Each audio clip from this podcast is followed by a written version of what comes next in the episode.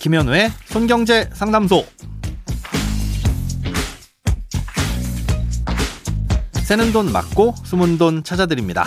손경제 상담소 김현우입니다. 저축, 보험, 대출, 연금, 투자까지 돈에 관련된 고민이라면 무엇이든 맡겨주세요. 오직 당신만을 위한 맞춤 상담. 먼저 오늘 사연 만나보시겠습니다.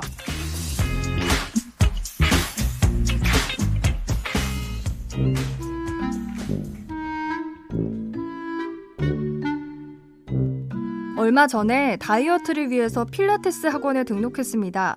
봄맞이 이벤트로 10% 할인을 해준다길래 마침 잘 됐단 생각에 나름 거금을 들여가며 3개월치를 등록했는데요. 이럴 때는 업체가 중간에 문을 닫는 걸 대비해서 할부로 결제하는 게 안전하다고 얼핏 들은 기억이 있어서 할부로 하려고 했더니 이벤트는 현금만 적용된다고 하더라고요. 조금 불안했지만 할인 때문에 결국 현금으로 냈는데 현금 영수증을 끊어달라고 하니까 현금 영수증도 이벤트에서 제외된다고 해서 고민하다가 그것도 포기했습니다. 과연 잘한 선택인 걸까 자꾸 신경이 쓰이는데요. 현금 영수증과 10% 할인 중에 어떤 게 더 유리한 걸까요? 네, 먼저 질문에 대한 답을 드리기 전에 이 현금 우대에 대해서 설명을 좀 드려야 될 것 같은데요. 많은 분들이 이런 비슷한 일들을 평소에 흔하게 겪으실 겁니다. 현금으로 하면 카드보다 싸게 해준다거나 뭐 서비스로 뭔가를 얹어주는 경우들이 많은데요. 엄밀히 따지자면 이런 행위들은 모두 불법입니다. 이렇게 현금으로 받고 아무런 근거도 남기지 않으면 부가세나 소득세를 탈세할 가능성도 높고요. 이 사연에서처럼 이 필라테스 같은 현금 영수증 의무 발행 업종은 소비자가 요구하지 않아도 현금 영수증을 무조건 발급해 줘야 됩니다. 또 탈세는 안 하더라도 현금을 내는 사람과 신용카드를 내는 사람을 차별하는 것 자체가 여신 전문 금융업법에서 금지하는 불법 행위입니다. 이렇게 불법임에도 불구하고 공공연하게 이런 일들이 벌어지는 건 아, 이걸 단속하기에는 아주 소소한 곳까지 만연해 있어서 행정 비용이 만만치 않기 때문이기도 하고요. 또 소비자들도 이럴 때 현금을 사용하면서 얻는 이익이 좀 크다고 생각되다 보니까 어느 정도 눈을 감는 탓에 이런 유혹들이 끊이지 않는 거라고 볼 수 있습니다. 아무튼 그럼 보내주신 사연에 대한 답을 드려야 할 텐데요. 현금 영수증을 끊으려고 하셨던 건 아마 연말정산할 때 소득공제 혜택 때문에 그러셨을 겁니다. 연봉의 25%를 초과해서 지출했다는 가정하에 이 현금 영수증을 끊으면 그 금액의 30%를 소득공제해 주는데요.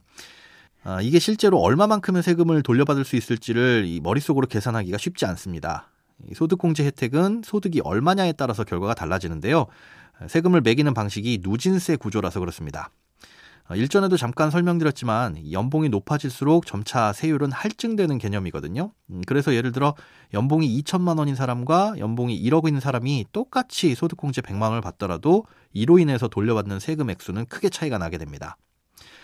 택시가 할증되기 전에 1km와 할증된 후에 1km는 같은 1km라도 요금이 다르잖아요. 똑같이 1km만큼 요금을 덜 받는다고 하면 할증된 택시를 탄 사람이 더 많은 요금을 할인받는 거나 마찬가지입니다. 자, 이런 누진세 구조를 고려해서 계산을 해보면 현금 영수증과 10% 할인 어떤 것이 유리한 선택이냐?